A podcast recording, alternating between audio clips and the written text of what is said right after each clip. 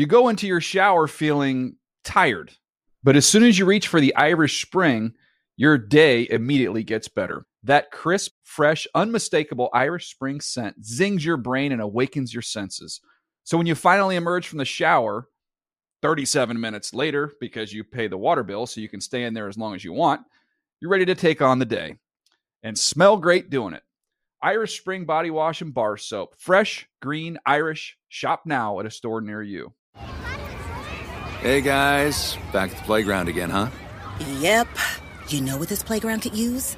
A wine country. Heck yeah, and some waves so we could go surfing. Oh, ah, love that. A redwood forest would be cool. I'm in. Ah, ski slopes. Let's do it. Um, can a girl go shopping? Yeah, baby. Wait. Did we just invent California?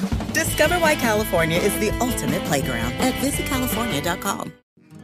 So I I know you've got a lot going on. But remember, I'm here for you.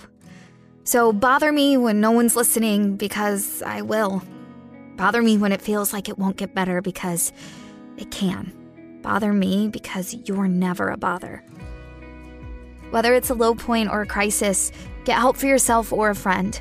Learn more at neverabother.org or call or text 988, available 24 7.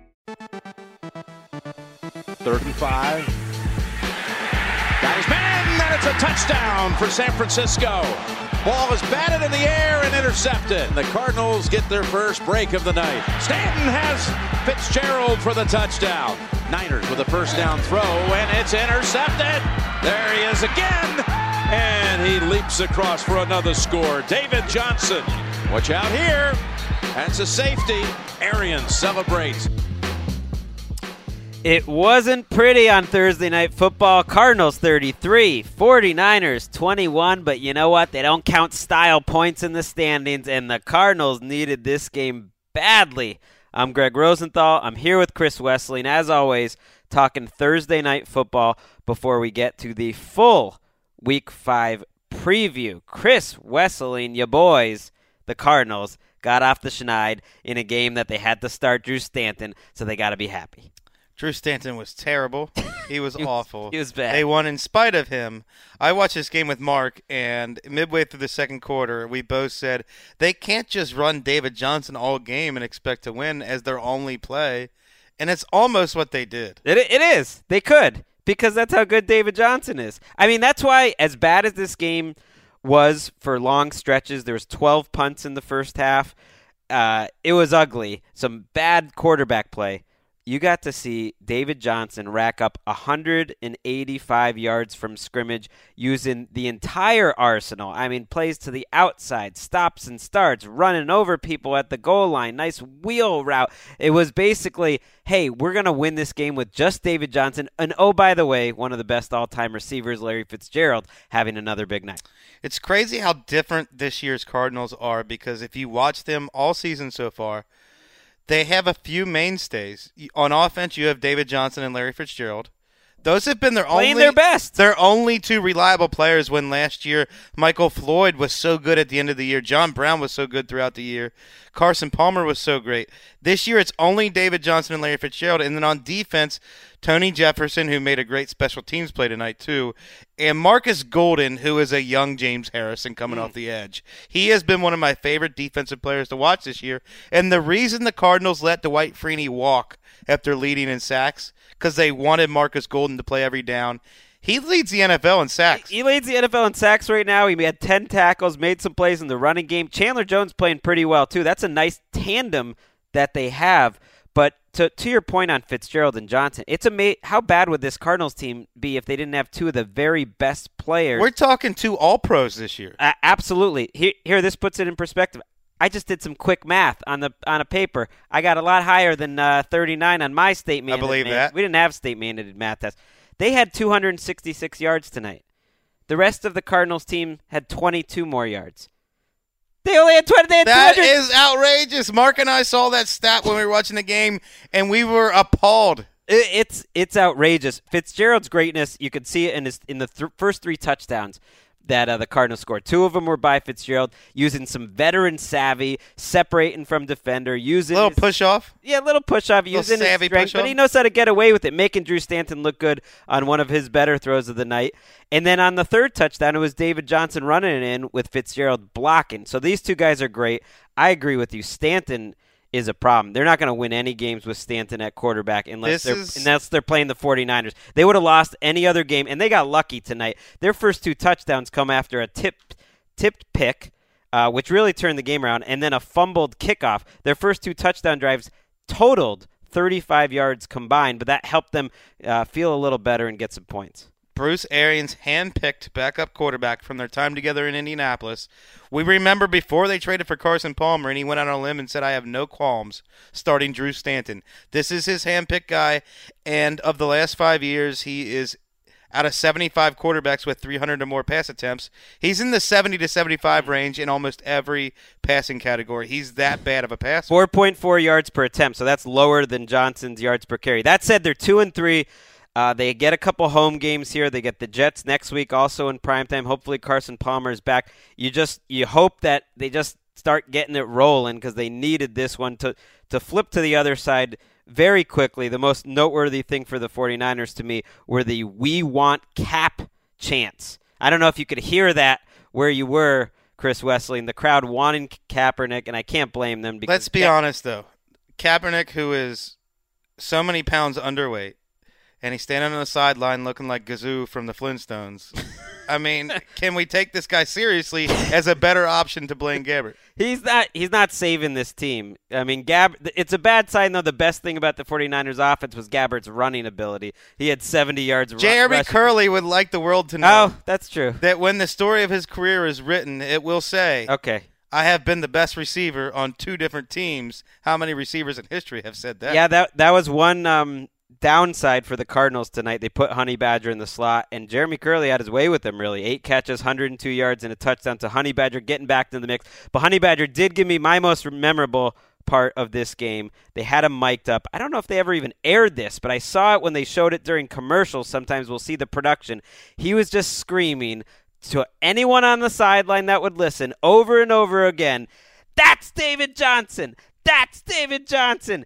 That's David Johnson. And I and I'm sitting there thinking, I, I know the feeling, baby. Which brings us back to all or nothing when Honey Badger was on the sideline saying that's a bigger version of Marshall Faulk. So- and what Mark Sessler would like everyone to know tonight is David Johnson is like Genghis Khan running with the horse.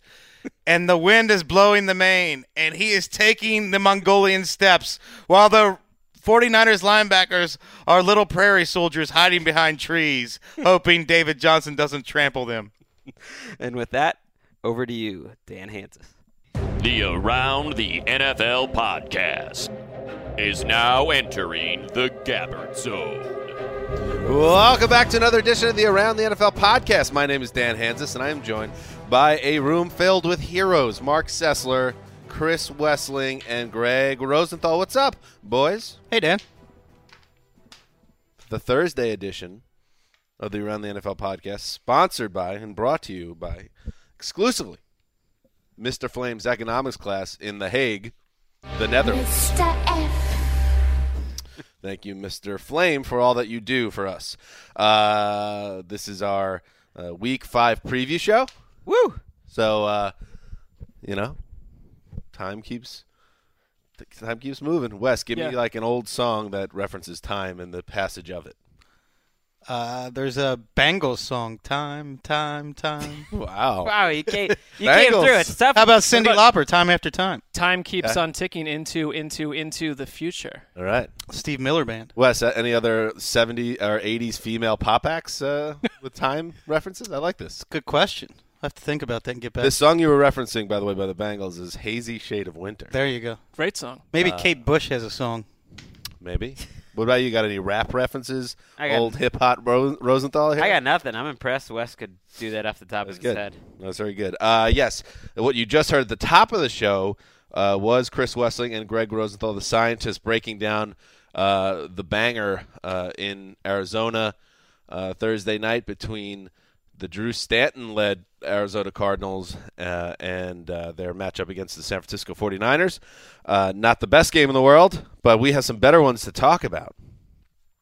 Um, even though we do have some buys this week, guys. I don't like where the show is going right off the top. Why? I made a musical reference too, and Greg only referenced Wes's. Oh, I liked Wes's musical references. That's true, but I, you had a little It's more. Time very to- true. You had time to think about it. What I was saying, I don't like when people give you an open-ended question like that, and you just got to boom. well, you said did that it. you yourself couldn't come up with one, and I did, and so Yeah. not how much time Well, I had, I got it done before the clock expired. If I was power ranking the ability to answer Dan's musical questions, number one, Wes. Number two, Mark. Number three. well, myself. okay. Sorry, Dan. Uh, behind the glass, I just started. If you could, if we could turn back time by Cher, Oh wow! and then I'll go into some mid '90s uh, Heartland rock. Uh, if you give me a second. Time while you punish me, Wh- Why did like you, a wave crashing into the shore. Punish punishing us is You wash away my dream. I regret bringing this topic up a second time. Who was that? Greg's like, oh, Edwin I was McCain? born at 32 years old in 2004. Not I Edwin don't know. McCain, is it? That is Hootie and the Blowfish. Okay. Uh, how about memories? Misty watercolor memories yes. of the way we were. This is all set up to get Wes to sing. All right. Wes went deeper, showing his age there. That is uh, uh, early 70s. I like to think not showing my age, showing my appreciation, unlike millennials, for things that happened before I was born. Woo! All right, it's all on the Wow. table now. All right, let's move on. We are now we're drifting, Mark. I like it. We things were okay, and then you called out Greg, and it sent us down a further. Yeah. Well, there are We two are less unmoored. games this week, Now- and we still have to make sure that we cross the hour barrier for the show. Now, so- now all the listeners that have the around the NFL drinking game just got drunk because Wes made fun of millennials. Mm. There we go. And I sang. the Kansas City Chiefs, the New Orleans Saints, the Seattle Seahawks, and Jacksonville Jaguars all off this week. Uh, but uh, still, there are games to talk about because we already had the, the two teams from Thursday, and then two plus four equals six. 32 minus six is 26. 13 games to talk about. That's more, right. More drinking game fodder. Woo! On fire. All right.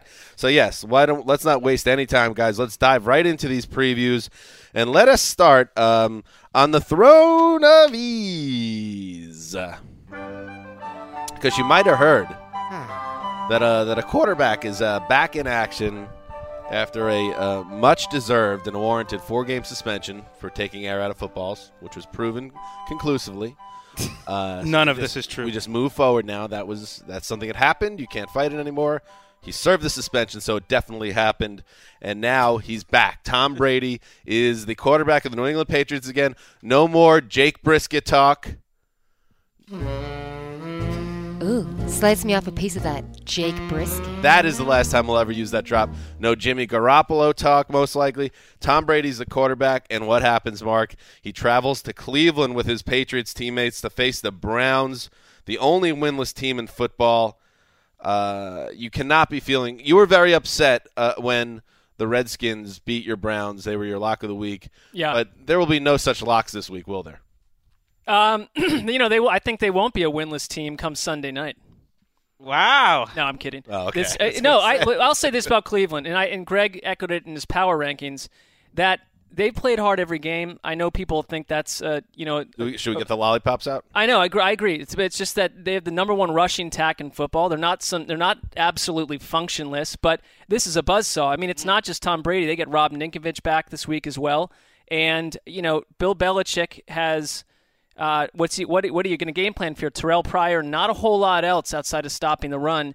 And we, I think we're going to get a Tom Brady that is going to be ultra fired up, angry, and ready to decimate whatever is in his way. We should add that Rob Gronkowski, uh, Mike Garafolo report came out this week that the hamstring is still not ripe, and I guess inside that building there's some surprise that it hasn't uh, recuperated at the rate that they expected. Uh, but Gronk came out on uh, Wednesday and made some comments along the lines of he's uh, looking to push uh, to the next level and kind of get out there, be more of a force on this offense. Well, he's not Gronk. They're showing it by how they're using him. Martellus Bennett is their best tight end right now, and they're Not they- only their best tight end, probably the best tight end in the league through. He's four been the best tight end in football through four weeks. I he's, think- he's their new Gronk while Gronk is on the shelf. His movement for 275 pounds is outrageous. I mean, maybe he's moved this well before in his career, but I, I don't remember. I mean, in terms of the open field and the running for that size is just crazy. E- even if Gronk gets back to 100%, you would think they should make sure he's going to have a role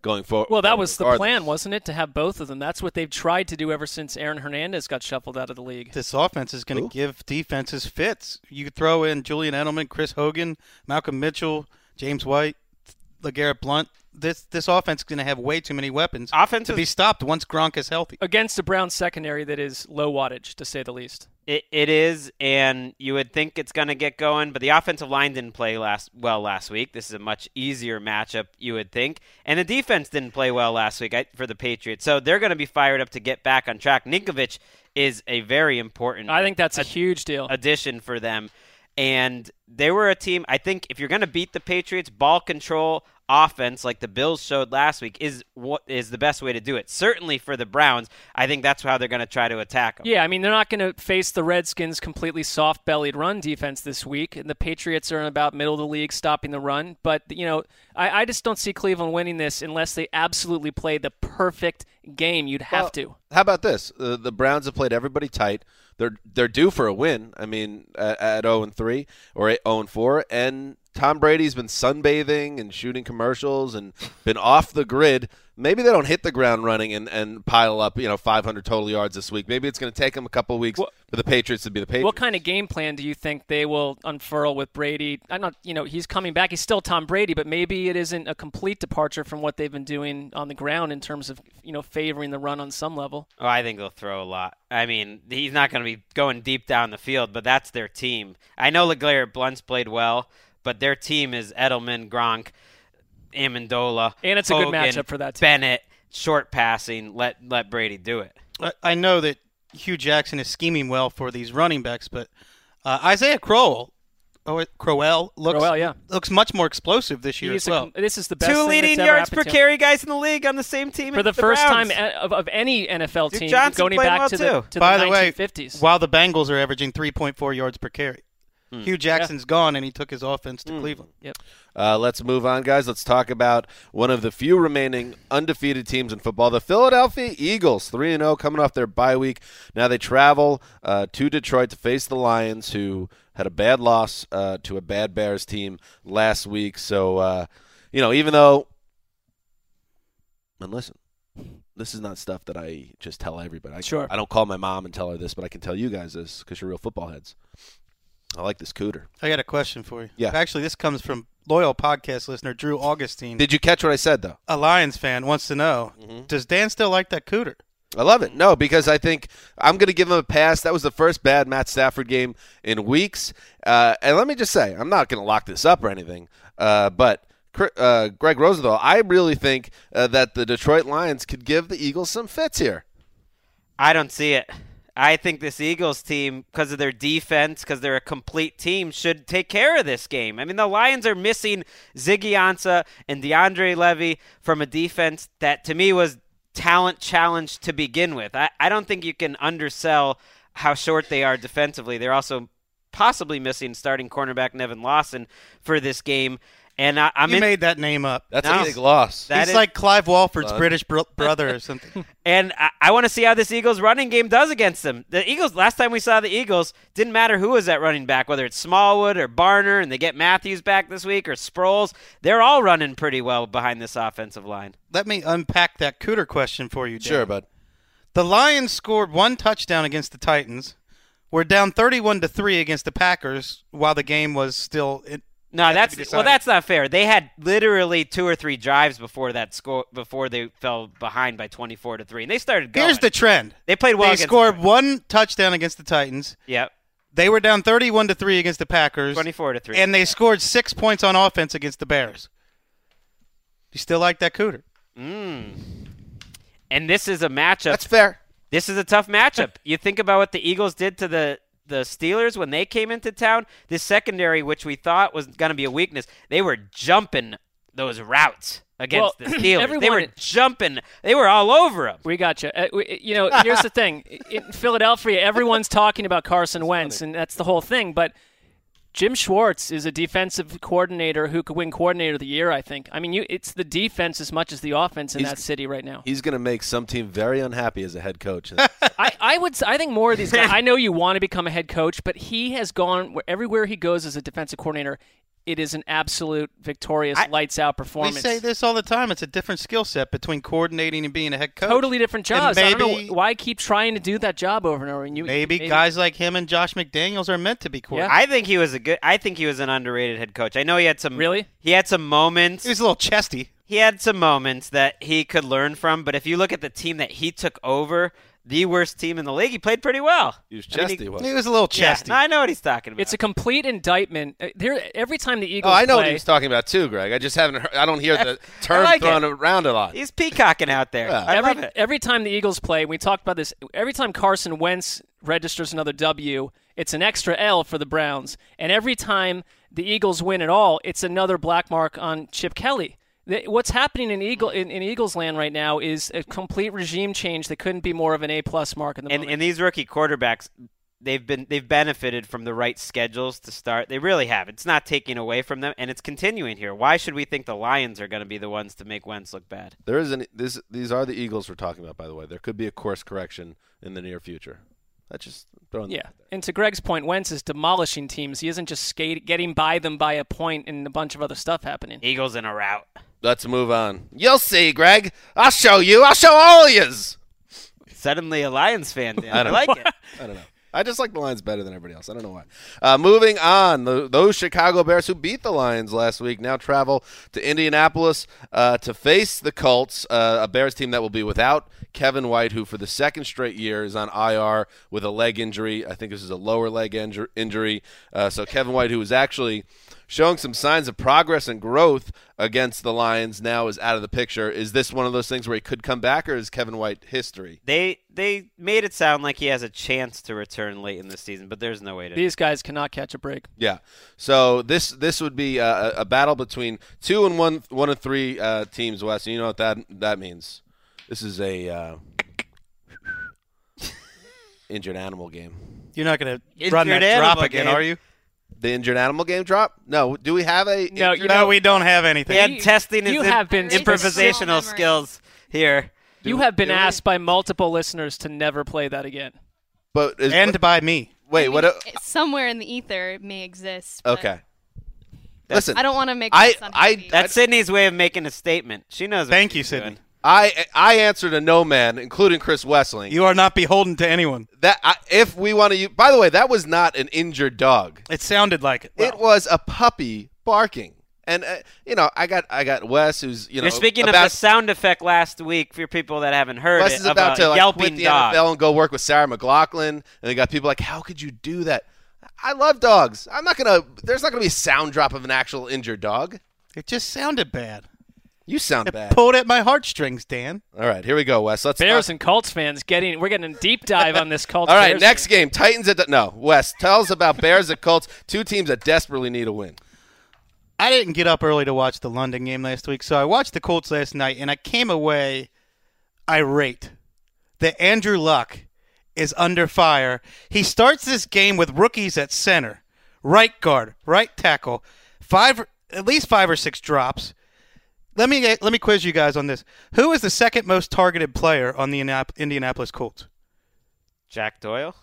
Dwayne Allen. It's undersized, undrafted, unable to make defenders missed. Rookie running back Josh Ferguson, hmm. the second most targets on this team, and not And- effectively.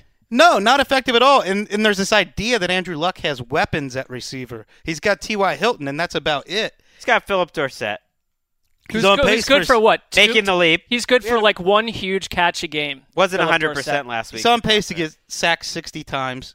They haven't had a 100 yard rusher since 2012. He scores 27 points, which in most years is a top five offense if you score 27 points, and he's under fire all week. Andrew Luck is the furthest thing from a problem on this team. People are giving Andrew Luck crap for being Yes. stuck on one of the worst Yeah. teams in the AFC? I, I think this, this is a disaster situation for him. It's not his fault. Sometimes people you want to just give a pass to players out of reputation. You watch these games, and Wes is hundred percent right. Andrew Luck for these four games deserves a pass. Didn't play great in Denver. The other three games, he is trying to lift up a lousy organization. Well, it's, and we've said this a thousand times. It, outside of Andrew Luck, this is a poorly put together team, and you know, I heard from someone who was at the London game that people upstairs in the in the Colts booth were not happy with what was happening during that game. Well, one and they have was- a reason to be. One guy was promptly dismissed from the team, Antonio Cromartie, who had Sio two or three too. penalties. Yeah, Sio Moore's gone because he couldn't cover at linebacker. I think there's signs that the, this defense is getting to be actually an NFL defense. Mm. Vontae Davis is back, and he's Stop the by run. far their best defensive player. They stopped the run. It's it's a lot of the offensive talent around him, but I think this is one of the biggest games. This sounds weird in the Pagano Grigson era because you lose at home to the Bears, one of the worst teams in the league. After first of all, you asked the league not to have a bye week after you're coming home from London. We'll see how that Mm. plays out.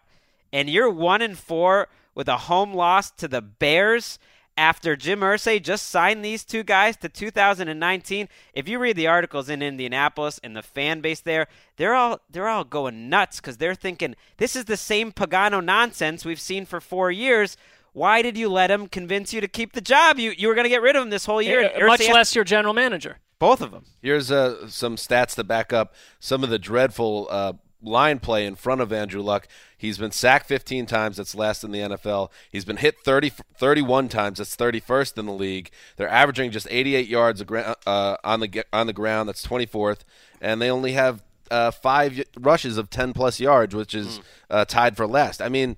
There's just nothing cooking on this offense, and you have, uh, you know, a franchise quarterback, and he's just stuck on a terrible team. This is even worse. We talked about is he the new Dan Marino? At least Dan Marino had some uh, real tools around him, and he could uh, run up the score. This guy's just taking a pounding. It's a depressing team because they could have done so much more with what they had over the last couple of years. I, I want to do one positive thing about the Colts this week.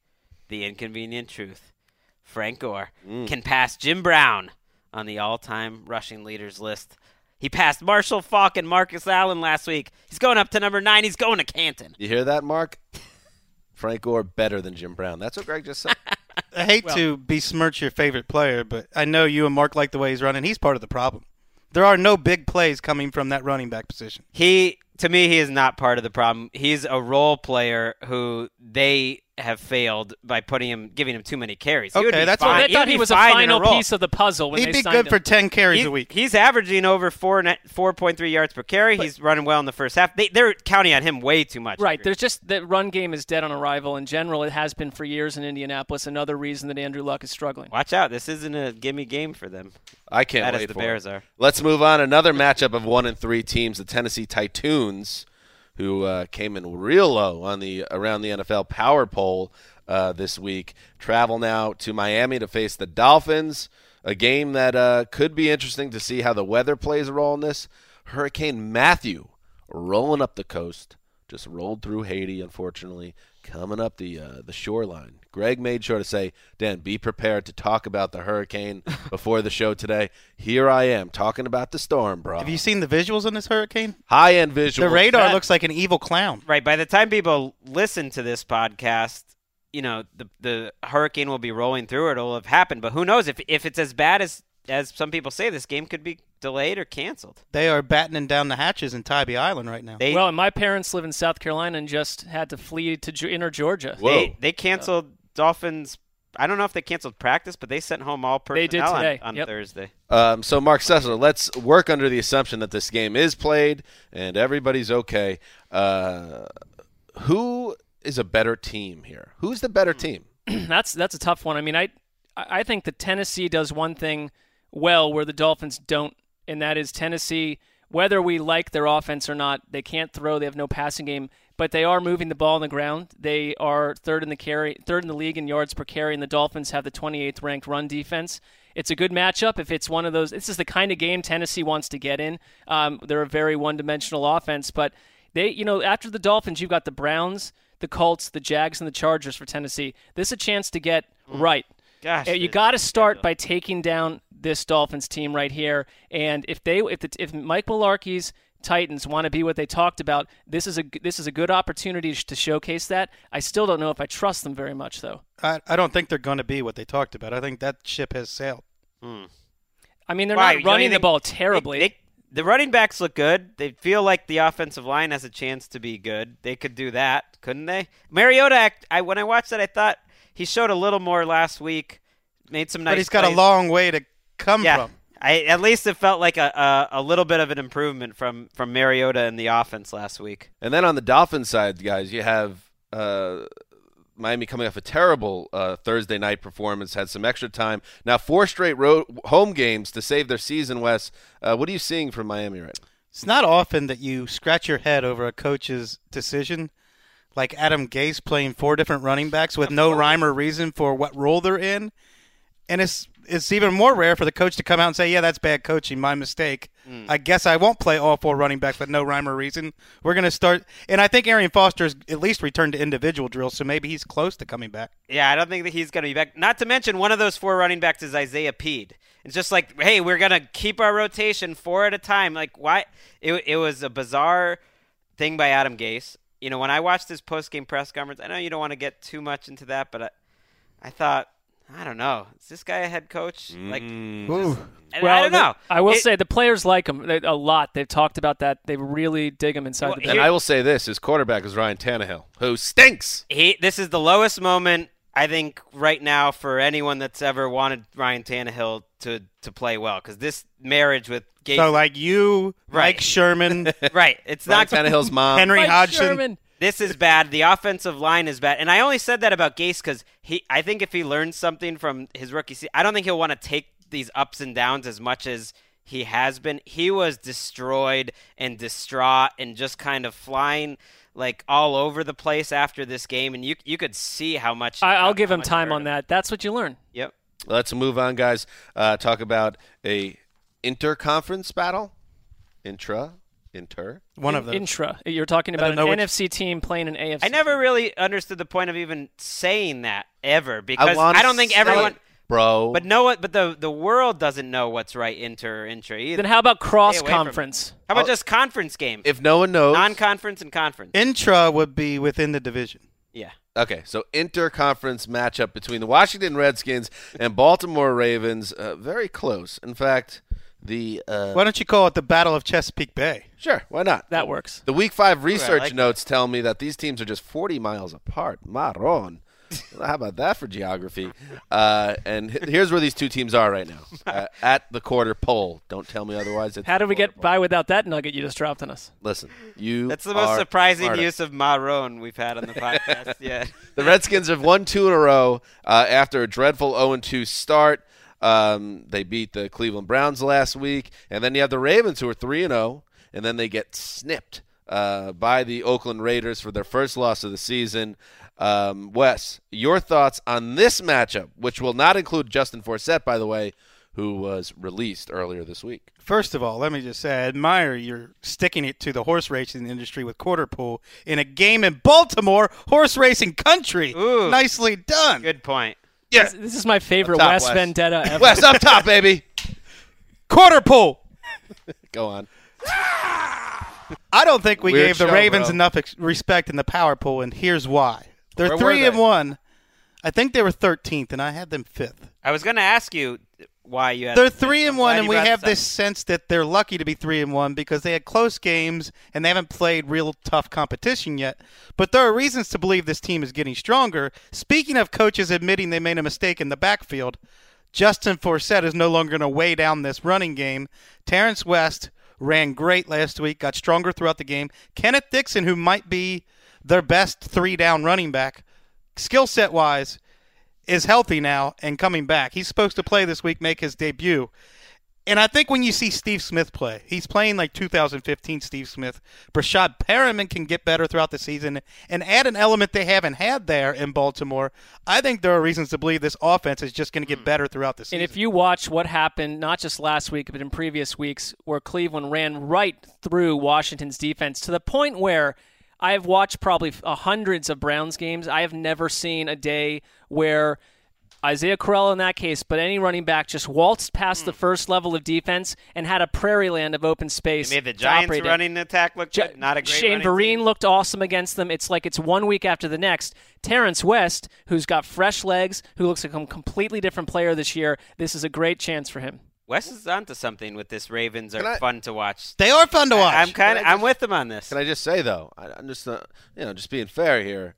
The Oakland Raiders, a team of ATL nominee, knock off your Ravens, and then you're telling me how the Ra- the Raiders do nothing for you, but they just beat the Ravens, who you They love. were lucky to beat a team that outgained them by 150 yards. Okay, it's luck. Okay, I see how this is. It was luck. Well, we have the Raiders at 11 and the Ra- the Ravens at 12 and the Raiders at 11 in our power poll. So uh, what what right Wes, there. what Wes is saying in terms of them being fun to watch, I, I agree with because they're a team that has a lot of different parts that they're just bringing together, like you mentioned, that should get better. They've got Mike Wallace as a role player Good. being effective.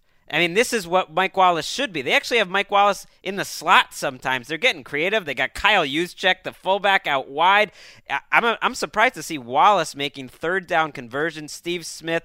Dennis Pitta. Dennis Pitta's a great comeback story. They've got an story. intriguing rookie like Chris Moore who gets deep. And, and and their defense is similar. I'm a little worried they don't have much of a pass rush, but it's similar in that they have a lot of different pieces. I think coming together, and they should get better. I think it's bad news for the rest of the AFC North.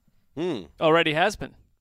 Interesting. Moving on, gentlemen. Let's talk about the Houston Texans now traveling to face ooh another team of ATL nominee, the Minnesota Vikings, undefeated on a short week after a Monday night win against the New York Giants.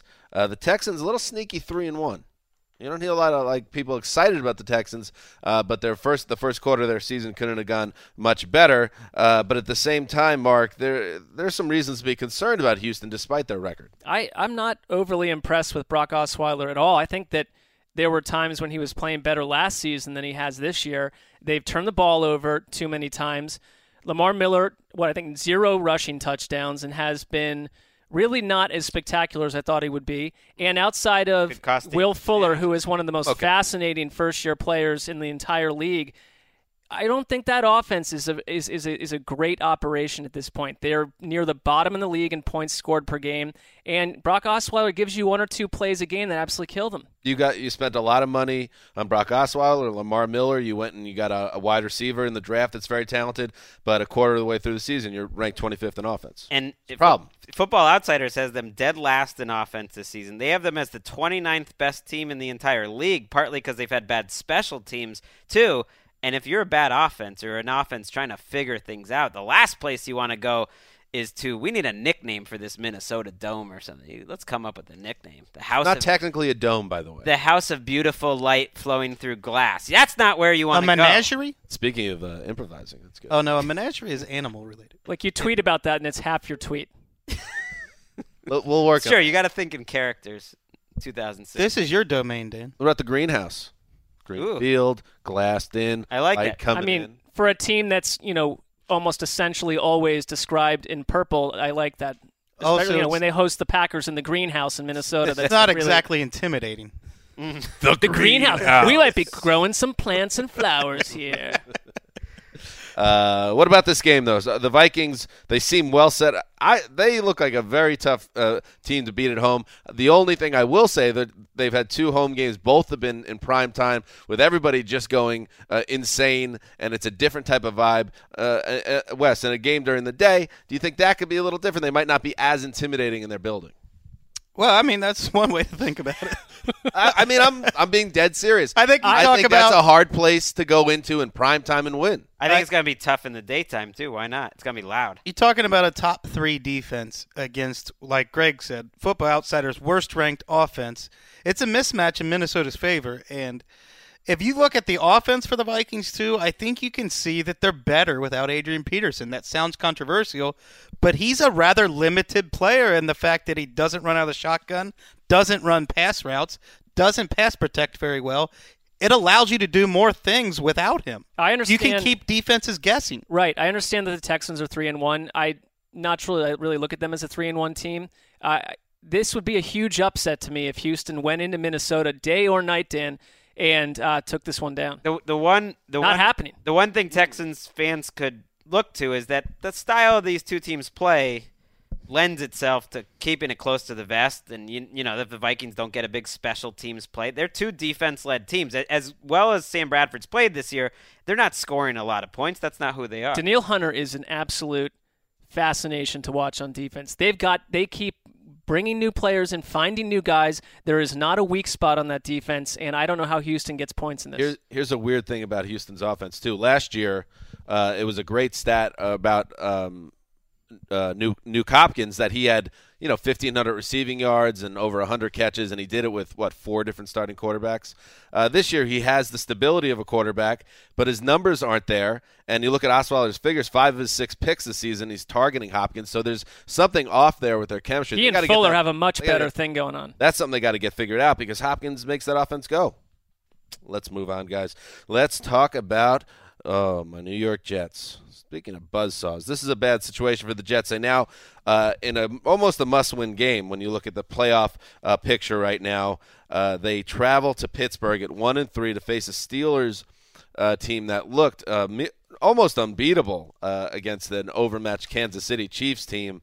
Uh, the Steelers now have back Le'Veon Bell, as we know, uh, so they're healthy. They're at home. The Jets are scrambling. Ryan Fitzpatrick has thrown uh, nine interceptions in two weeks. He's been a total disaster. Uh, this seems, uh, Greg, like a really tough sell to convince myself that the Jets are going to come away with a win that gets their season back on track. It is it is a tough sell. I don't know what to say about the Jets to make you feel better, other than you know I, I saw their schedule the rest of the way after Pittsburgh was actually rated by Football Outsiders the easiest in well, the NFL. That's what I've been saying. They had to get three and three through six games, and then they could get things going. But, but they're not pulling here's it off. some more bad news. You, their defense, real. I don't know what to think about their defense. For instance, Football Outsiders know we're quoting them a lot this week. Wow, they have the, they have the Jets as you the, are. The are worst, you on their payroll? The worst team in the league. They have the Browns 31, the Jets 32, and that's partly because they have the Jets defense ranked 28. They've struggled to get off the field, and they've given up. I mean, it's the turnovers plays. too. Come on. Well, well here's let me, the uh, let me ask you this: them. Yeah, what's the Jets' liability on defense? The secondary. They give up big plays. Yes. What's the Steelers' strength on offense? They attack relentlessly down the field. Ben Roethlisberger goes progressions. His progressions are touchdown, first down, check down. More than any quarterback in the league, he's going touchdown and first. Let, and let me uh, continue to pile on against the Jets here. Darrelle Revis, who we have a lot of indications is not Revis anymore, also has a bad hamstring. So you take the best player that they have in their secondary that may not be one of the best in the league anymore, and you slow him down with an injury. There is a lot we're going to get him. That's the thing. That's a good point. The Fitzpatrick interceptions, that's gotten all the headlines, and he's been bad. There's no doubt about it. But the thing that's really surprised me about this team this year is how the defense has not been good, especially the back end, which is getting burned over and over and over again for big plays by some no names, not just mm. AJ Green types, guys that have been undrafted. Tanner McEvoy, and they I don't mean, have they don't have a great Tanner pass McEvoy. rush, so that that, that kind of shows up in terms of. I don't know where the pass rush is. They had seven sacks in week one, and they've gone back to being uh, MIA on the rush uh, since. I agree that the Fitzpatrick thing could be overvalued versus other stuff, but I wouldn't say it's overvalued. Eight of his interceptions are coming in the fourth quarter, and you want to talk about putting your defense in bad positions. Well, it's turning gotta, the ball over. I know there was one disastrous game there, though, because a lot of those interceptions in the fourth quarter have not been ones where the game was even in play. It was just he's forcing it down. I'm just field. saying it's the, the thing is we're getting the Ryan Fitzpatrick that we were scared of all off season. He's again, I'm not downplaying Ryan Fitzpatrick. I'm just saying that is only part of the reason why they've struggled so badly this I, I, think we might have also underplayed the return of Le'Veon Bell, or we just didn't talk about it enough because DeAngelo Williams has been playing so well. You think, okay, well, they, they already were running the ball well. They had a guy who was probably one of the best five or six running backs in the league. But Le'Veon Bell, to me, is the best running back in the league until proven otherwise. And he showed it again in his first game back. I think David Johnson's great too, but to me, you got to take the throne. And Le'Veon Bell has shown nothing. The difference in terms of defenses, having to prepare for the best running back and most versatile running back and the best wide receiver on the same team, suddenly it gets really tough to plan mm. your defense. You always talk about double teams, and those are two of the best in the league, and they're on a team with Ben Roethlisberger throwing the ball to them. So that it just makes it so tough to defend. Roethlisberger is the most fun quarterback in the league to watch. He just relentlessly attacks down the field, not just with deep throws, but with accurate deep throws. Mm. Do we think that Eagles game was just a a weird throwout scenario? Yeah, I think every team gets one of those, don't you? Yeah. That's a mulligan. I think you could maybe hit their defense up for some big points some weeks, but usually the the Steelers are at least getting a shootout. Uh, let's move on, folks. And here is, uh, to me, the game of the week, the 4 p.m. Fox game. I would think that this will be Troy, and it's going to be Joey Bucks. Uh, Erin Andrews on the sideline. I call him Joey Big Bucks. Okay. Well, he makes them. Yeah. Erin Andrews on the sideline, and she's all like, hey, here's what's going on down here. Back to the booth. That's how it works, yeah. That's what a sideline reporter does. Absolutely. Basically, that's what they do. Anyway, the Atlanta Falcons are three and one, and uh, they have the best offense in football. Oh, here's a real one, Greg. Marron first in total offense and scoring, sixth in rushing, first in passing, tied for third in uh, least turn- turnovers. Atlanta doing everything right on offense, but now. Now the true test. They travel to Denver to face the defending Super Bowl champions, undefeated, and their defense, Chris Wessling, looking better than ever. Broncos defense is even better than last year. I think Denver fans might feel a pang of nostalgia for their 2013 offense because this Falcons offense is Hmm. reminiscent of that one, the 2007 Patriots and the 2000 Rams. Wow, that is high praise. As far as statistically, they are right there with those offenses. They are on a pace to break the record for most yards in a, in a season. But do you do you think they have the personnel to come close to any of those records? Well, here's the thing: the Broncos have not allowed a 100 a 100 passer rating in 29 games. Hmm. In the last seven games against basically a murderer's row of quarterbacks: Big Ben, Andrew Luck, Andy Dalton, Cam Newton twice, Tom Brady. Tom Brady, and Jameis Winston. 59 passer rating with a three to eight touchdown to interception ratio. Three touchdowns against in those seven games they've allowed through the air. I think the you have to give the edge to the Broncos. Oh, absolutely. I think so too. I mean, it's also it's in Denver, an impossible place to operate. But you know, the Falcons are sitting at number eight in our power poll, and that would have been an unthinkable thing three weeks ago. And it's because of what we're seeing every week. No matter where they go, what they do, they are dialing up big plays and points. Matt Ryan is playing at an MVP level, and you know, for all the stuff on Matt Ryan, I have never seen him as an, as an MVP player ever before. Not in any season. Well, This year speaking I of. MVPs, this game features one and two in my MVP rankings, which you can find at NFL.com slash position rankings. Oh, yeah. Von Nice. Miller number one in the MVP race. As far as I'm. URL. I, I I totally can buy that because he is the he finishes games. He wins games the first two weeks of the year for them, and the Falcons have been great. And they they beat a good defense last week, but sometimes the schedule makers just set you up as a football fan, and they get the Broncos this week and the Seahawks next week, and that's that's what you want to see. And I and I kind of doubt the Falcons are going to win either one of those games because they're not balanced. Their defense is worse than it was last year. Yeah, that's- somehow. that's the big they, issue. They are one of the worst defenses in the league after actually being in the middle of the pack last week. And to me, Denver is a much more balanced team. We haven't even mentioned we don't know who their starting quarterback is going to be, but I, I think they can find enough offense, whether it's Paxton Lynch or Trevor Siemian. I think they could find more offense with Paxton Lynch hmm. potentially. Is it is it possible with the Falcons on offense, like just like you said, Mark, three weeks ago, you know, it was unthinkable that we'd be talking about him this way. Three weeks from now, we'll be like, oh, well, everybody got Yes, a little because they did that last here year. About how good this offense is. I know, uh, I know that they're a better, deeper offense, but it's not like this is a totally different team than last year. So they could definitely regress to the mean. Well, I think Mark. Mohamed Sanu. Com- yes, Not the mean. median, Mark. You're right. The mean. All right, and it, for people that are watching this having no idea what's happening here, it's it's a math burn on me after I showed incorrect math knowledge on a later podcast earlier in the week. A later podcast earlier in the week. You Gotcha. heard that right. Gotcha. One keep, of those. Keep moving. Gotcha. I don't know what to say. I mean, I think that the addition of Mohamed Sanu is been huge here. And that said, yo, Julio Jones last week is shattering records. You know, doing Sanu crazy hasn't stuff. done a ton. It's ton. not He's just been up. Sanu. It's that you've you're mixing in Taylor Gabriel and Ald- Aldrick Robinson, which provides a speed element. You've got Austin Hooper at tight end, who's a good athlete. You've got But- six or seven options now, where last year you had one. But to me, when those guys are producing, that's just a sign that the offensive line and Kyle Shanahan and Matt Ryan, and especially those two running backs taking up so much attention, are producing because those guys are, are journeymen. Well, So well, if- they're if- role players and they're being used in the right role. Absolutely, but that to me shows you what a strong te- if you're strong enough to to showcase those guys, then that means the run the running game to me is Well, and Alex Mack is quietly one of the best free agent Yeah. signings around the league. He's a center, so no one talks about it, but he did that in Cleveland quietly, one of the toughest pivots in, in the NFL, and it's, it's happening again in Atlanta. Are you okay with that? Are you happy that he's succeeding elsewhere? Yes, I. It's I. You know, Alex Mack deserves it. I mean, he he he's a huge part of what's happening there. I I think that it, the whole line changes with him in there. I know you don't like succeed elsewhere guys, typically with the Browns. Look, it it's uh, all that. I mean, I can't control all that. Uh, before we move on, anybody want to hang some Zeppelin on the Falcons this week? Just curious. You notice these um, onions are sitting on top of the ground.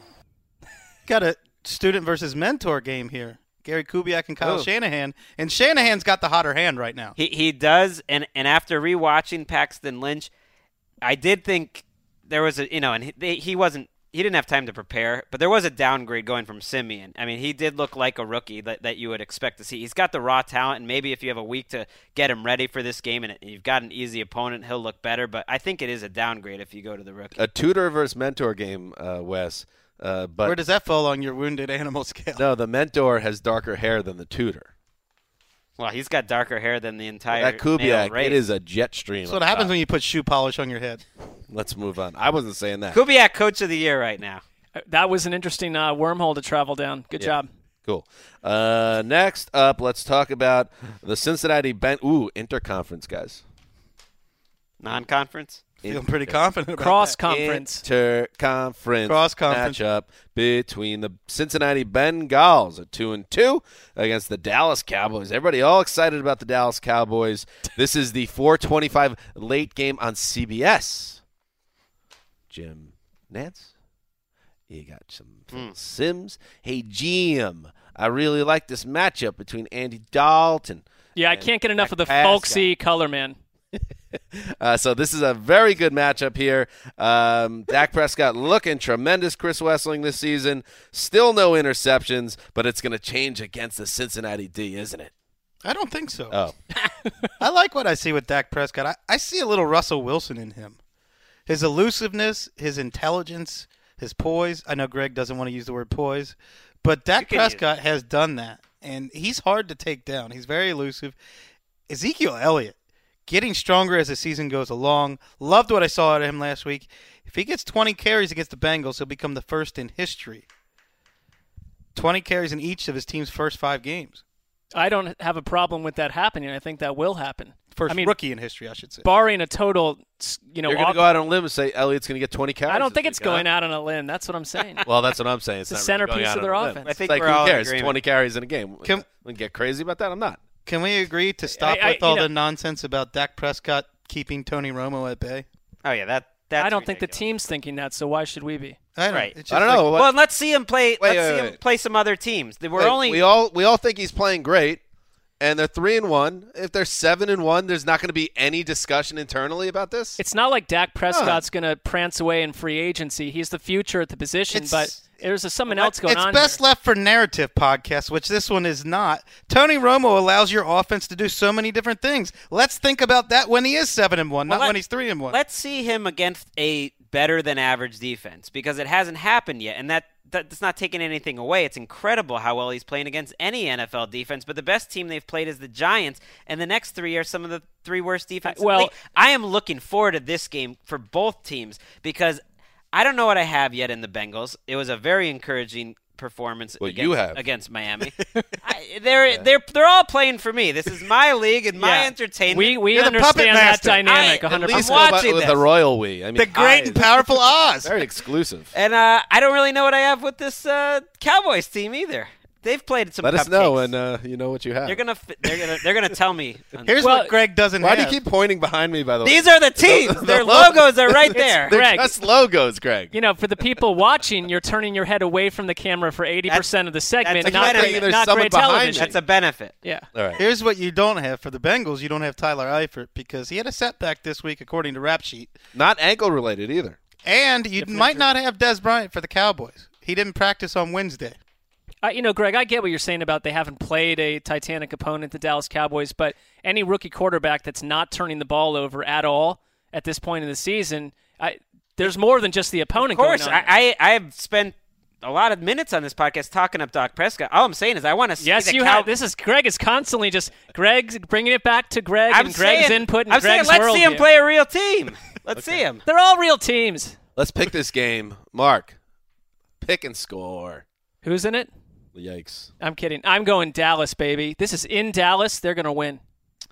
Can't believe I'm doing this for the second week in a row. I'm picking my hometown Cincinnati Bengals. Interesting. Uh, ooh, this is a good one. This is a tough one. Dallas at home. Not the most dominant home. Eh, the Bengals not scoring a lot of points. What if we could see your thoughts? Uh, 23-20 Bengals. Yeah, I like the Bengals. Ooh, I got a hero pick. I don't Oh, even yeah. think it's Home team hero tough- pick. Not a tough one to pick. They're going to Okay. miss the home crowd they had in San Francisco. Not that was a, tough better crowd for the Cowboys. You're right. Sounds like you know what you have in the Bengals to say it's not hard. Well, that would be if I'm correct. Uh, never am. All right, let's move on, folks, and uh, we'll talk about the hometown team here in uh, Los Angeles, the Rams, on a random and uh, ultimately one Rammed 'em. One might guess a misleading three-game winning streak uh, to move to three and one and atop the NFC West. And everybody's like, "Oh, give the Rams some respect." All right, bro, uh, win a couple more games, and then I'm going to get in. Otherwise, I'm going to still view this as a blip on the seasonal It's a radar. fair standpoint by you. And here come the Bills. And you want to talk about teams that turn their fortunes around. The Bills were 0 2 with a, a brutal schedule ahead against the Cardinals and against the Patriots. Then they go and win both those games. Everybody's trying to figure out now what's going on with the Bills. And they're getting a little healthy. Shaq Lawson's back on the on the grid now. They're their first round pick. Uh, the Bills at Rams. Uh, and here's the thing, though. I am a certified Rexpert. I have the documentation on my wall So called. in my study. Uh, and I'm going to tell you something. Who made it? Uh, the Rexpert Academy, Okay.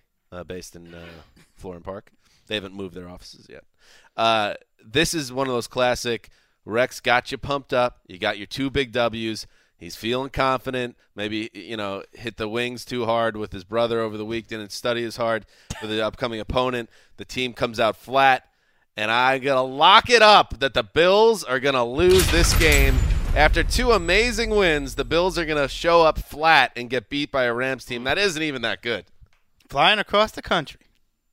Doesn't Yep. help. I mean, a lot of Rams fans heard what you said in terms of a classic Rex Ryan game, and they probably thought, well, this is a classic Jeff Fisher game, Mm, right when they that's get you excited. This Rams offense is counting on Case Keenum to make creative, crazy plays each week, or else they don't really have much of an offense. That's tough to count on each week. If if if you could put money on that this that a NFL game was going to be decided by some boneheaded penalty, this would be the game to do it. Well, you're You know what I mean? Like these yeah, two because teams, Buffalo's they're been mirror one, images. of Yeah, and other. Buffalo, you know, dating under Rex Ryan has been one of the most undisciplined teams, penalty-heavy squads out there. And Jeff Fisher has ranked, I think, in the bottom five in penalties for uh, uh, many straight years. And that's when I watch that Cardinals games. I still am a little worried about this Rams team because it's the same formula that it's always been: dumb penalties, bad challenges. You ugly the game up. That's what Rex Ryan wants to do, and you hope you win. And that usually doesn't work over the course of 16 games. Five to two final.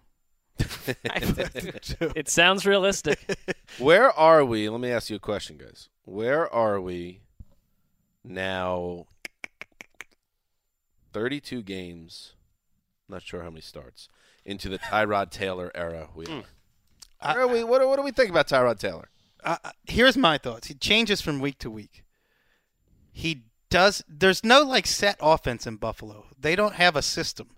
They let Tyrod Taylor get loose on the edges, throw the ball outside the numbers. They don't use the middle of the field at all, except for the running game. And I don't know if it speaks so highly of a quarterback when they're running. And this could be just all Rex, but they run so much wildcat. Mm-hmm.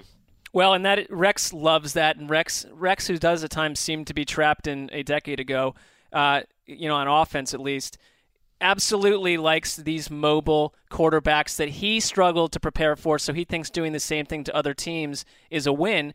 And if the Bills totally bottomed out, which looks like they won't potentially at this point, I would not have a problem with that team looking for a different quarterback to at least compete with Tyrod Taylor. I don't think this is your guy forever, but he's better option than they've had for years. I think when they changed coordinators, they didn't want Taylor just dropping back and surveying the field quite as much because that was not working the first few weeks. Well, and the pass So they have him on the coordinator favored at times last season EJ Manuel. We're so used to, you know, kind of admiring scripted quarterbacks because that's how you get consistency in the NFL. There's a lot of things about Taylor to admire too. Well, he's, the best. I think he's the best running quarterback in the NFL. Who I think Russell Wilson is. I, I think in terms of pure s- scrambling running skills, maybe not throwing the ball after you do it. I think it's Taylor. I think part of being a successful running quarterback is that you don't get hurt doing it, which he's not. He's not been able to stay healthy. Here's what separates Russell Who? Wilson from Tyrod Tyrod Taylor? Taylor. Has he had major injury problems? Am I missing something? Missed a couple games He last missed year. games last year. all the time. Taylor might be quicker. Russell Wilson's decision making as a scrambler is so much better. Yeah, that's fair. Well, we know that Russell Wilson is among those group of quarterbacks that are preparing unlike anyone else. He's one of the most, you know, obsessed football guys out there.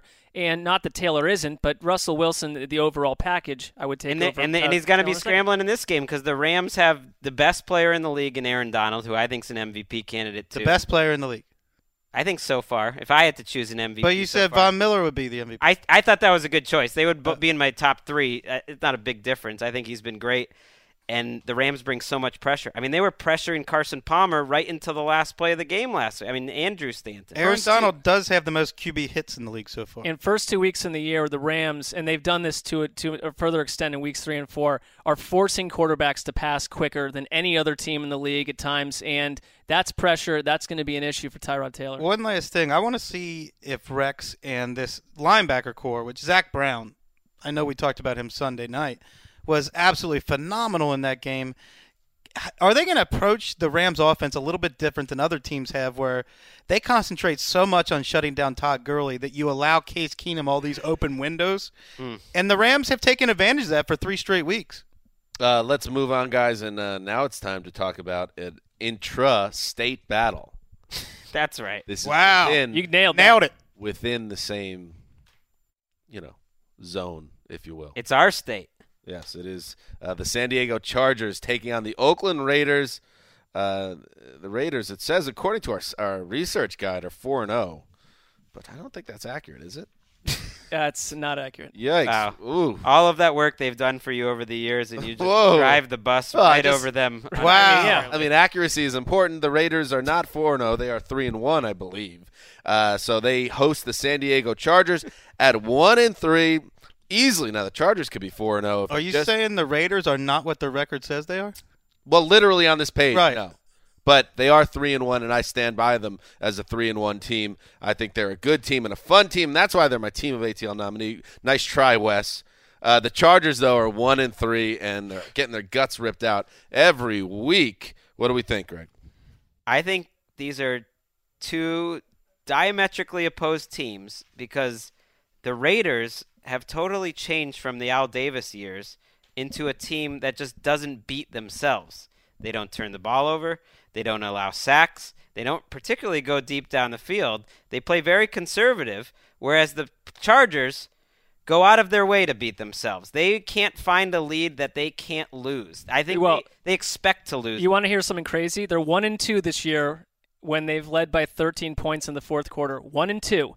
That's three games in four weeks. That is The rest of the NFL in that situation is 28 and 0. So uh, I would say what I'm saying is that's not going to keep happening over and over. I don't know. What that's true, but it did for the whole second half of last season, and now through four That's games of this that's season. that. The problem there is that goes right back to the coaching staff. Along, it's not just the players. I mean, something is breaking down on a wild general level for the Chargers. Well, Mike McCoy is not good at, at head coaching, probably, right? Is that the answer? I am not making that statement. I just Why think not? that there would be because I there's more than just all that. But Mike McCoy has definitely got to be someone that is going to be in hot seat material if they keep this up. Just say I think Mike McCoy sucks. I don't think Whoa. Wait, listen. You why don't you Wait, say that? Listen, listen. We have live satellite in San Diego. Oh no, that does not sound. I don't know why a whimpering man doesn't bother me, but a whimpering dog does. It, it bothers me, the whimpering man. Yeah, this sound effect That is hurts. troubling. And it's gonna be bothering uh, Mike McCoy that he doesn't have, J- might not have Jason Verrett, his Partially torn ACL. cornerback. This That's week. devastating. Not too many people come back from a partially torn ACL, right? Well, How he's many? he's played through it, I believe, for the last two weeks without anyone really knowing. They knew he was hurt, but he was on the field, not overly effective. But that's a killer loss because he's one of the best cornerbacks in the league. And this defense, for all the talent they have, I think is underperformed. Mark, can you break down the physiological um, uh, breakdown of the partial tear of the ACL? Is he able to cut? What kind of moves can he make as a football player? No idea. Okay. To Greg's point okay. about the Raiders playing conservatively, Derek Carr should be getting a lot more credit. He leads the NFL in red zone percentage, lowest sack percentage, and going back to last year, lowest interception percentage. Mm. He doesn't make mistakes.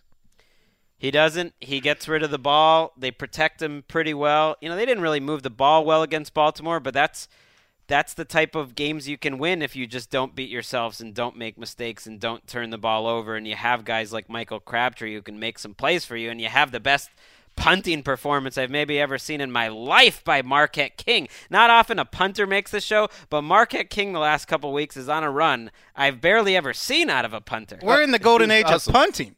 You got Pat McAfee, Johnny Hekker, Marquette yeah. King. We got some great about, punters in the NFL. That's the golden age you want to be in. How about Marquette King? First of all, the Raiders have gone from Shane Lechler to, Mark, um, uh, to Marquette King, which is pretty don't, good. Don't forget about Ray Guy. Ray Guy uh, back in the day, and now you have Marquette King who who pins teams deep, and then in Baltimore did the Ray Lewis dance after pinning a team deep. How awesome! so the the Colts go from Manning to Luck. The Packers go from you know Favre to Rodgers, and yes. the Ra- the Raiders get two awesome punters. But on That's to Carr. sometimes. One thing about Carr, we you know we, we were hot and cold on him as a podcast in his first season, and you know different coaching staff at this point. You're seeing footwork we've talked about on this show. All the little things that Derek Carr is asked to do, he's better at now than he was last season, and better than he was the first season. You know what you're getting every week, which you don't you don't think about for young quarterbacks. Like he's the same guy every week. And by the way, a second round pick Reggie McKenzie, once again, that is a huge hit to get a quarterback at this level that isn't like a gimme first round choice. That said, yes, the San Diego Chargers traveling to Oakland, intrastate, are my lock of the week. Wow. Whoa! Why? That's surprising. Just rolling the dice. Hmm. Got it. Got it wildly That's- wrong last week. Got it wrong the week before. Feels personal Great news for the Raiders. team of. Uh, Oh, I'm reading of between the ATL. line here. The kissing cousins. Wes is like, I turn on the Ravens, and all I can think about is how wonderful they are when they place the Raiders. And now we got a lock of the week going. Wait, against so there's team. multiple teams that you're overly sensitive about that I need to finesse and The- maneuver the around? Raiders. The Raiders. I'm not, it's not a Dan thing. It has nothing to do with Dan at all. And by the way, you should be happy. I continually get these wrong. That's you true. should be flying. I went home last night and looked inside my deep, dark black heart, Dan. and it softened a little bit. I feel better about the Vikings and the Raiders. Hmm. I'm opening my mind on these two. Ooh, okay. Development. That actually is. I find that attractive, Wes. You do. it's breaking news right now. Breaking news. Wes I love when Cyndi scrambles behind the glass. breaking news. Wes's heart, a lighter shade than you expected. Yeah. Wow. Well, just leave. it. That's a good like cliffhanger. I like that. Mm-hmm. Uh, okay, so Mark, you're locking up the Chargers. Quite okay. a news bulletin there. Yeah. We've gotten through most of these teams, and we haven't no lock from Greg yet. I locked up the Thursday night Cardinals. Oh, okay. Oh, that's 49ers. true. That's true. All right. Greg will be the only person in America watching that game. well, it already happened. True. Fair enough. Uh, let's move on now and talk about uh, our next game, the New York Giants. Disappointing showing in Minnesota, um, beat by the Vikings and looked like the inferior team. Now they travel to Green Bay to face the Packers. The Packers coming off a bye.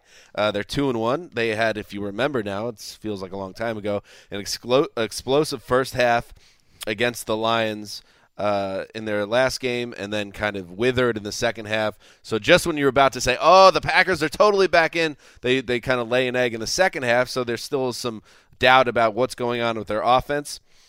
And um, let me just start here on this game with Odell Beckham. This is something that came out on Tuesday. Um, Sid, can I have a little accompaniment for this uh, Odell Beckham quote? This to ES- ESPN, Odell Beckham Jr. Football is my sanctuary. It's where I go to escape.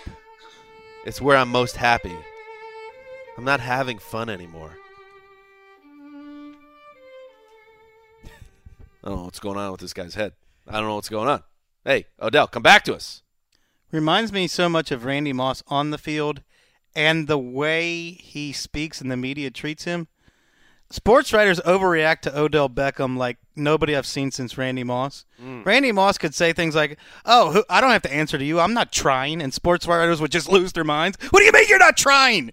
Of course he's trying. He's Randy Moss. Odell Beckham's the same way. He does anything, and sports writers just lose their white guy minds. Well, haven't we all struggled with loving our jobs that people would kill for? Just like we think, you know, people should kill to be Odell Beckham, and we we've expressed those frustrations. He's Oh uh, he, he's a young guy. You don't think so? You guys letting this guy off the hook. I mean, He's a young He's kid. a diva. He's immature. He He's all is- those But who things. cares But why overreact to it? Wait a second. It's not overreacting, but you don't have to just brush it under the rug because you love him as a talent. He is a legitimate distraction for this team right now. You see it on the field, and his production is down too. right. I mean, the, you, these things to me But that's are hand in human. hand. We- that's human. We've all. That's so. I'm saying people are distractions sometimes in their job when they lose their love for, especially 24 year olds. I, I'm willing because I do think he works hard and he wants to be great. That I think it's going to be a blip and he gets over. I think we see some similar stuff, not pertaining directly to that quote, Dan, but from Dez Bryant, from other guys that the competitive nature is off the charts. But Odell Beckham, I, I'll go back to the age thing over and over. He's learning how to handle what is superstardom that came to him out of nowhere.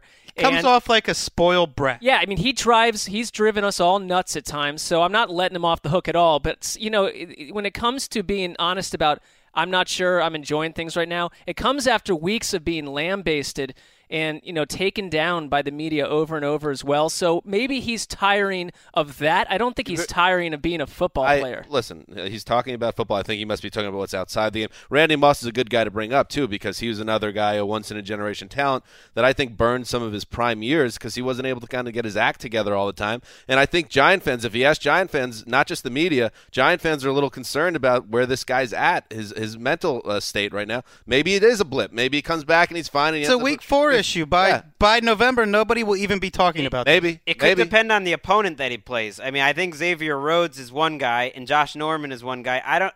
I think the the Packers have a good secondary. I don't know if they have the guy to get as physical with Odell Beckham to shut him down. They're also a team that gave up what 180 plus yards to Stefon Diggs and 200 plus to Marvin Jones. So hmm. this one thing about this Giants team is doing some next gen, next gen stat stuff, and Humble out of 253 plays they run on offense, 243 snaps have been three wide receiver sets. There's no other team anywhere close to that. And so, and if the book is out on Odell Beckham, go get in his face and get in his mind before the game, if that's what people are saying about him. The Giants are showing you what they're going to do on offense. You got to try to find a lo- way to line up and stop it. It, it's interesting opposing that to the Packers, who also were criticized for not really mixing up their personnel and changing things. And I'm really curious to see how they look on offense in this game because if you watch that Detroit game, they were a little more creative. You saw a lot of Trevor Davis at wide receiver. You know, you hear all about millions of wide receivers in Green Bay. You never heard about Trevor Davis. He was in there. Ty Montgomery in the backfield as a running back. Mike McCarthy kind of mixing it up. And man, they had guys open in that game. So coming off a bye against an okay Giants defense, yeah, I want to see. Are we going to get that Packers offense again? I wouldn't be surprised if we do, and, and mm. on, on on they go. We're going to get that Packers offense again. They're going to jump out to a big lead and then lock it up. and the Giants comeback attempt, Odell Beckham goes over the 200 yard mark. Lock it up. 200. 200. Wow. Whoa. Which, by the way, doesn't mean everything's solved with O- Odell Beckham. If he has a big production day, it's because he's fantastically talented. I, I'm just, you know, the guy was crying on the sideline a couple weeks ago. I, Yeah. I just, I gotta, I gotta keep my eyes on the situation here. Personally. I think for us, that's all. when we cover it's not this crusty stuff- white guy stuff. It's, it's just I hear like what's going on. We're in it 24 7 all day long, too. And if, you, if, if you're a fan, you can tune it out if you want. It's in our newsroom, it's in our faces, it's in our ears all day long. And anyone is exhausted with him and 55 other athletes, to be honest, I don't have a big problem with that. That's your, that's your, that's up to you. That's all talk show fodder stuff. And uh, let me quote so. let me I- quote wait a minute. Damashek. Odell Beckham is still one of the best football players, settled down weirdos. But why? Who, all this, who's saying he's all not a this good nonsense player? about whether he's hurting the Giants. Okay, in uh, in early October of 2016, Right. he's hurting the Giants for a week or two. But, But that he's not- counts. that doesn't mean that. So what- Not a, But he's not. He's not hurting mean, them as much as their right tackle or their right side of their offensive line or their running game or a million other things. So to, to focus that To much, wash your hands of it as some type of talk show narrative, just it, that's not reading the situation correctly, in my opinion. I think it has been a legitimate issue. You see all these guys coming up to him every week. You see his old coach talking about it. I mean, it's it's out there that this guy's playing a little out of control right now. It's That's issue. It's not watch. a 24/7 news cycle issue, though. No, I mean we don't talk about it every show, but no, I'm just talking about like it it's just been dragged through the mud. I mean, it's just like all right, I, enough with the Odell Beckham. Well, that's it. We, I could talk about it though. I thought we did a good job of handling that discussion. We Dave. did. Now let's the rest of the show. Let's continue to talk about it though. Let's really. In do Yes, game. I, I would like. Uh, to let's pick that game. I like that game. Giants at Packers. Mark. I'm gonna go Giants. wow, nice. Hmm. Looking for another hero pick. I smell. Packers are so good at home. I'm going Packers. I didn't like what I saw from the Giants. I smell a little bit of a funk coming up with that team, and uh, maybe Mike McCarthy learned some things from that second half. Uh, the play calling there. I like the Packers winning by a couple scores. Yeah, I, I agree with you. I don't think the Giants are an above average team right now, and uh, the Packers defense has been good, pretty deep in terms of their pass rush. Let's talk on Sunday night when I've won two hero picks. Nick Nick Perry uh, Nick Perry's having a career year right now. He's been better than Clay Matthews or Julius Peppers. Nick Perry. Nice little nice little re-signing by the Yeah. Packers for cheap money. That was a Sunday night game, by the way. Now the Monday night football game. Oh, you know what, schedule makers, come back to us. What are we doing here? The Tampa Bay Buccaneers one and three at the Carolina Panthers one and three. I don't know if we're gonna have Cam Newton. Like the Cardinals got banged with Carson Palmer on the short week. The the Panthers are gonna uh, get an extra day to see if they can get Newton on the field after his concussion. Uh, so we'll see what happens there. Uh, but if Panther if, if if Newton's there, the Bucks going to Carolina, Mark, that feels like a total buzzsaw. Well, we talked about this downstairs, and it reminds me of last Sunday night when you take the Chiefs. You know, and the schedule makers don't know what's going to happen with these teams. I'll give them that. But the Chiefs having to go into Pittsburgh, or was anyone surprised when it was an absolute bomb drop and the Chiefs are getting scattered all over the field? Now you take the Bucks and you make them go into Carolina. Why would the Bucks in this game not be a hometown a hometown team? They never get home. They never get home games at night ever. It's a chance to do that, despite what I've said about their field and their stadium. It'd be but a chance to see them without sunlight. Though. well, thank you. And also, it's just like you're putting a you're putting what is uh, identifiably in the offseason as an average team into a team that went 15 and one Well, last season. You have an exciting player to market and build and watch in Jameis Winston. Well, you can watch him he- on Game Pass. The problem is he's dealing with the situation kind of like Andrew Luck. He's not Andrew Luck yet. I'm not saying that. This is a lousy team around him, and they've gotten worse because of injuries. Just last week, they lost Gerald McCoy and Noah Spence. Both of those guys are supposed to miss this game. They are missing, including Doug Martin and some of the players in the front line. They're missing four or five of their best players, and they weren't a very deep team to begin with. Winston is struggling. This is a, I agree it's it's a tough situation to go into and I think even if Winston played well they don't beat the Panthers. Last week was a recipe for disaster against a Denver defense that had no respect for Charles Sims whatsoever, Mm. and was going to tee off on Jameis Winston all game long. I don't think the Bucks are a good team, but I think they're going to play better than they did against the Broncos.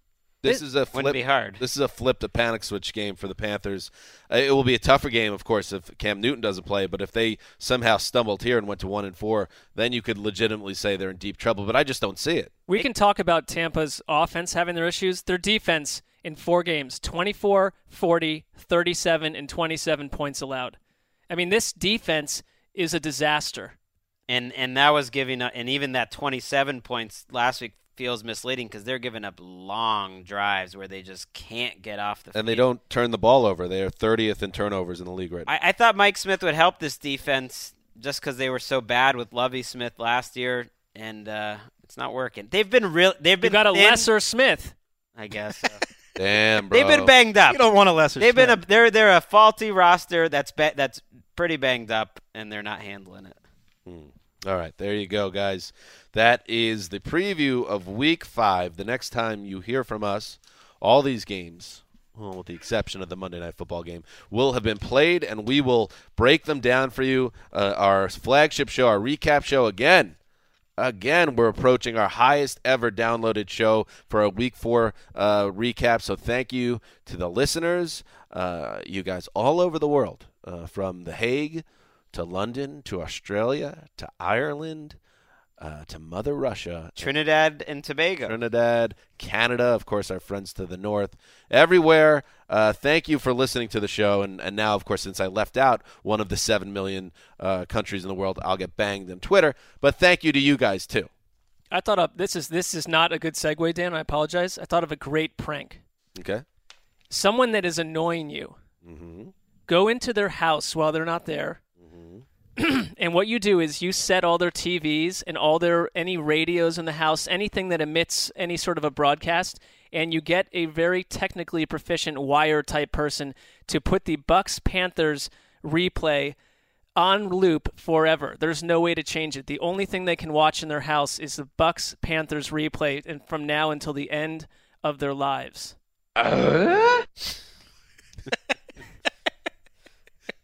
I'm telling you, that will settle the score. All right. Nicely done, Sid. That's good. Let's get out of here. I think it's good, Mark. I think it's good. You know, this show started with Dan. Well, I'm not going to get into it. What? No, Greg not appreciating my musical reference, and it ends this way. Till Sunday.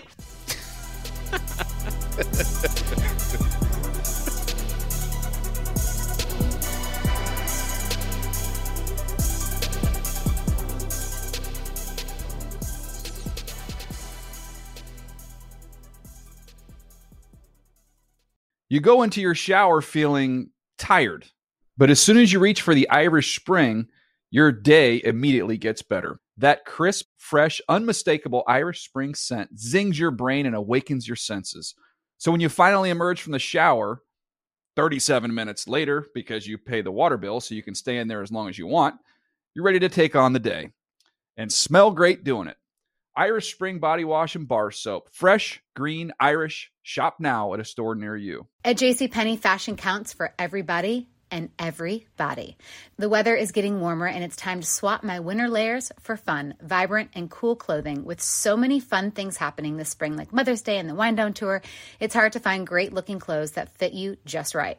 That's why I love JCPenney. JCPenney has so many stylish and comfortable options for so many different body types. I've been blown away by their selection and everything hugs my body in all the right spots. Refresh your wardrobe this spring with style that gets you. Something to wear that fits your favorite moments of the season at prices that feel just as good. Discover brands that get you and put style and comfort first, like Worthington and Liz Claiborne for her, each in women's petite and plus sizes. Here, spring comes in all shapes, sizes, and colors. JCPenney, make everybody count. This episode brought to you by 20th Century Studios' Kingdom of the Planet of the Apes. Director Wes Ball breathes new life into the epic franchise. As a ruthless king attempts to build his empire at the expense of the remaining human race, a young ape begins a journey to fight for a future for apes and humans alike. Kingdom of the Planet of the Apes. Enter the kingdom in IMAX on May 10th and theaters everywhere. Get tickets now.